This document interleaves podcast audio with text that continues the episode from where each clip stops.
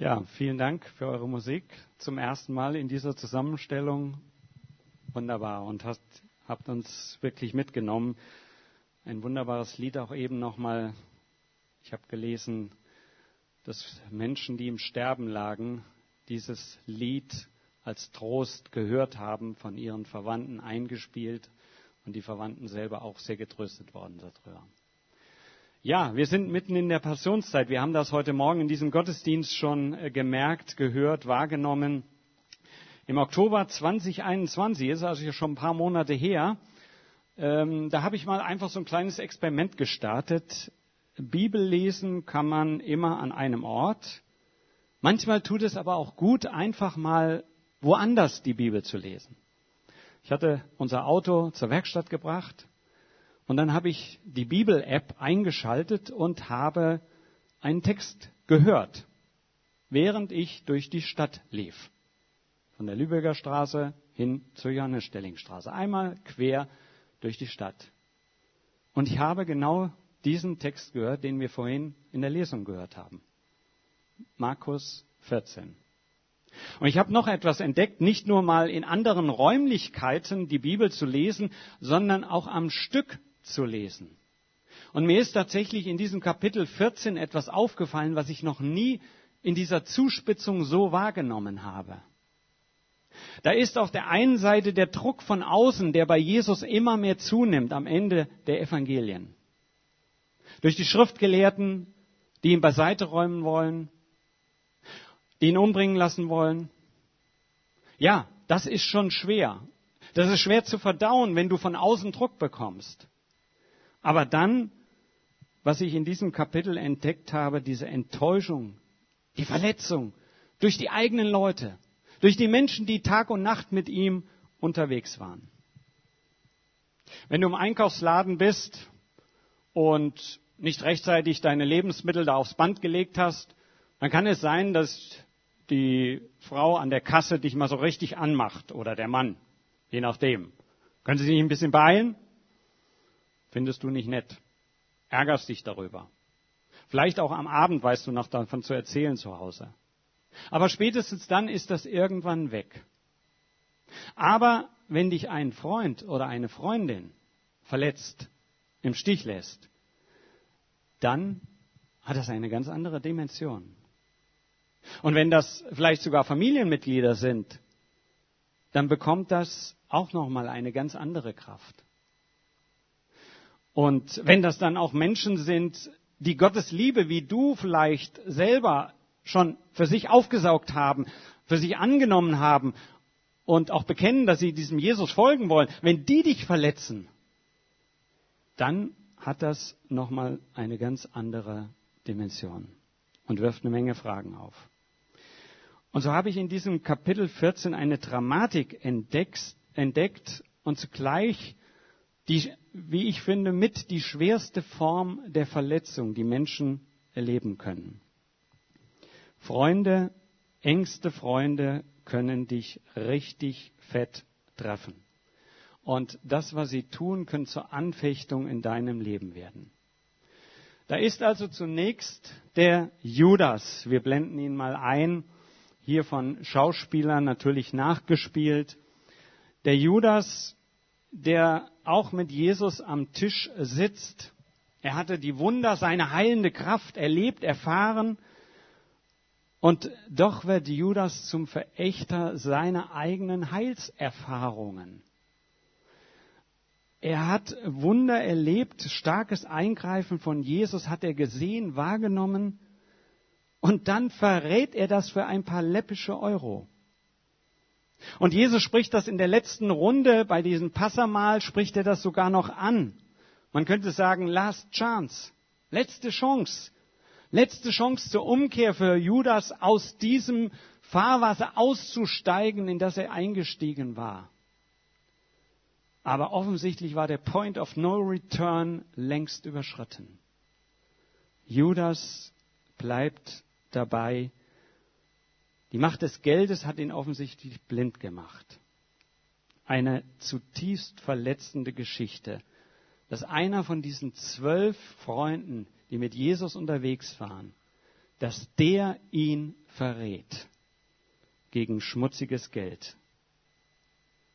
Und doch, und das schimmert bei diesem Kapitel 14 immer wieder durch, könnte es sein, dass selbst dieses Verhalten des Judas noch in dem Rahmen dessen liegt, was Gottes Plan ist? Was Gott vorhatte mit seiner Menschheit? Kann es sein, dass Gottes Liebe zu seinen Menschen sogar durch diese Verletzung und über diese Verletzung hinaus zum Vorschein kommen soll? Kann es sein, dass Jesus dies noch ertragen kann, weil er weiß, wozu dies dient? Und wenn du persönlich verletzt wirst, gerade durch Freunde, vielleicht auch durch andere Christen, könnte sich darin auch noch ein höherer Plan eventuell verwirklichen? Es wird dir und mir schwerfallen, das in irgendeiner Weise zu akzeptieren, anzunehmen und zu verarbeiten. Und doch, gern wiederhole ich immer wieder diesen Satz von Max Lucado, wir müssen das Urteil über die Stürme zurückstellen, bis wir die ganze Geschichte kennen. Bis wir den weiteren Verlauf auch unserer eigenen Geschichte kennen. Und vielleicht wahrnehmen, dass selbst durch eine äh, Verletzung hindurch und mit einer Verletzung hindurch sich etwas Höheres offenbart. Und Jesus, wie geht er damit um? In Markus 14, 21 betont er, dass die Schrift sagt, der Menschensohn muss sein Leben lassen. Er scheint diese diese Wahrnehmung, dass das Leben, dass er das Leben lassen muss, durch das regelmäßige Lesen auch der Schriften vor Augen zu haben. Er hat immer wieder auch studiert in den Schriften und konnte sie zitieren. Und auch diese tiefe, sehr persönliche Beziehung zu seinem Vater, die er gepflegt hat, immer wieder in ruhigen Momenten hat ihm geholfen. Diese Weite, diese Einsicht, diese Geduld zu haben, das Leid auch zu ertragen, das Leid seiner engsten Vertrauten, eben auch von Judas, der eine, von der Jesus enttäuscht. Aber dann geht es ja noch weiter hier in Kapitel 14. Da kommen die drei, Petrus, Jakobus und Johannes. Auch die gehörten oder man kann sagen, neben Judas war einer von den Zwölfen, aber sie waren jetzt noch der engere Kreis, der noch vertrautere Kreis innerhalb des Jüngerkreises. Die drei also, die zum, ja, extra Portionen an Einheiten, an Lehreinheiten von ihrem Rabbi Jesus geschenkt bekommen haben, auch besondere Offenbarungen nochmal geschenkt bekommen haben. Dort auf dem Berg, wo ja Jesus äh, sie ihnen nochmal auf eine andere Weise ihnen begegnet ist, wo Jesus verwandelt wurde, wo, wo sie die Stimmen hörten, auch von Gott aus dem Himmel. Also sie hatten nochmal ganz besondere Offenbarungen bekommen, übernatürliche Begegnungen. Und nun sind diese drei unterwegs mit Jesus dort im Garten Gethsemane. Und Jesus braucht sie in dieser Stunde. Hier kommen richtig krasse Gefühle von Jesus zum Vorschein. Vers 34, da heißt es, Jesus sagt, ich bin verzweifelt. Ich bin in Todesangst. Und Jesus braucht ihre Gemeinschaft, deswegen hat er sie ja mitgenommen. Er braucht sie als Verstärkung. Er braucht sie als emotionale Stütze. Da ist auf der einen Seite diese tonnenschwere Anfechtung den Weg zu verlassen, den sein Vater für ihn vorgesehen hatte. Zu fliehen, wegzugehen, tausend Engel zu rufen. Jesus hätte alles zur Verfügung gestanden. Das ist die eine Seite. Und auf der anderen Seite ist das, was sein Vater will. Was sein Vater für ihn vorgesehen hat. Und so kämpft er jetzt im Gebet dort im Garten Gethsemane und wünscht sich die Unterstützung seiner Freunde. Vielleicht denkst du, Gebet ist so wie ein Münzeinwurf, ja? Münze rein, Lieblings Haribo raus. Oder Herr, hilf, dass es mir besser geht und dann kommt sofort die Antwort und es geht dir besser. So wünschen wir uns häufig Gebet. Hier bekommt Gebet nochmal eine ganz andere Dimension. Hier geht es um einen Kampf. Hier geht es um eine Schlacht, die geschlagen wird. Wo es ums Ganze geht. Wo es um das Heil von Menschen geht. Bob Logan hat ja mal äh, von seinem Vater so gelernt. Bob Logan war ein ja, starker Gemeindegründer, der auch viele Seminare gehalten hat darüber, auch unsere FEGs in Deutschland an der Stelle an vielen Stellen geprägt hat. Und sein Vater hat ihm immer gelehrt, du Bob, das Gebet ist nicht die Vorbereitung auf den Kampf, das Gebet ist der Kampf. Und das entdecken wir hier. Jesus braucht seine Freunde. Voller Verzweiflung, voller Todesangst. Und was machen die drei? Die pennen. Die legen sich hin und schlafen. Stell dir das einmal vor, du bittest deinen Freund, weil du richtig im Stress bist. Du hast eine Menge auf der To-Do-Liste und merkst, dass du es nicht schaffst. Und dein Freund hat nichts Besseres zu tun, als seine Lieblingssendung zu sehen. Freust du dich, ne? Oder du willst deinem Freund von einer harten Diagnose erzählen. Stress pur steigt in dir auf, weil dein Arzt dir gesagt hast, dass du Krebs hast. Und dann willst du deinem Freund davon berichten, was das mit dir macht. Und dann hat er nach einer Minute nichts anderes zu tun, als von sich selber zu erzählen. Dass er mal wieder Ärger mit Amazon hat, weil die Schuhe nicht rechtzeitig angekommen sind. Da freust du dich, oder? Obwohl Jesus seine Freunde zweimal schlafend angetroffen hat, betet er weiter. Aber die Jungs haben die Lage immer noch nicht gepeilt. Die, die merken gar nicht, in welcher Verfassung Jesus ist und was ihn bewegt und dass er in dieser Todesangst ist. Was für eine Enttäuschung. Jesus von Gott und Menschen, seinen engsten Freunden verlassen. Tja, und dann kommt für mich noch die Spitze und das ist dann tatsächlich das, was Petrus tut. Das war ja von den Jüngern, könnte man sagen, die Creme de la Creme, oder? Also näher an Jesus, das ging eigentlich nicht. Wenn jemand doch Vertrauen haben müsste und Mitstreiter sein müsste, doch dieser Petrus. Aber dann kommen diese unbedachten Worte aus seinem Mund. Der eine, also man könnte ja sagen, so ein großes Mundwerk hat, der sich dermaßen überschätzt in dieser Situation. Als Jesus sagt, ihr werdet mich alle verlassen. Und er, was? Was? Alle verlassen? Nee, nee, ich, ich überhaupt nicht. Das geht überhaupt nicht. Wenn sie alle weggehen, ich werde sogar mit dir sterben. Und Jesus ihm dann sagt, bevor der Hahn zweimal krähen wird, wirst du mich dreimal verleugnen. Petrus überschätzt sich. Was für eine Enttäuschung für Jesus. Und wir wissen, dieses Wort Enttäuschung, da steckt ja letztlich auch was Positives dran. Die Täuschung weicht. Man begegnet sozusagen der Realität man ist nicht länger und wird nicht länger enttäuscht, sondern die Täuschung ist auf einmal weg. Wie reagiert Jesus an dieser Stelle? Er ordnet auch dieses Verhalten in die Weisungen der alttestamentlichen Schriften, wo Gott sagt, ich werde den Hirten töten und die Schafe werden auseinanderlaufen. Also im Spannungsfeld zwischen Gottes Willen und persönlichen Enttäuschungen ordnet er da seine Verletzung diesem größeren Plan unter.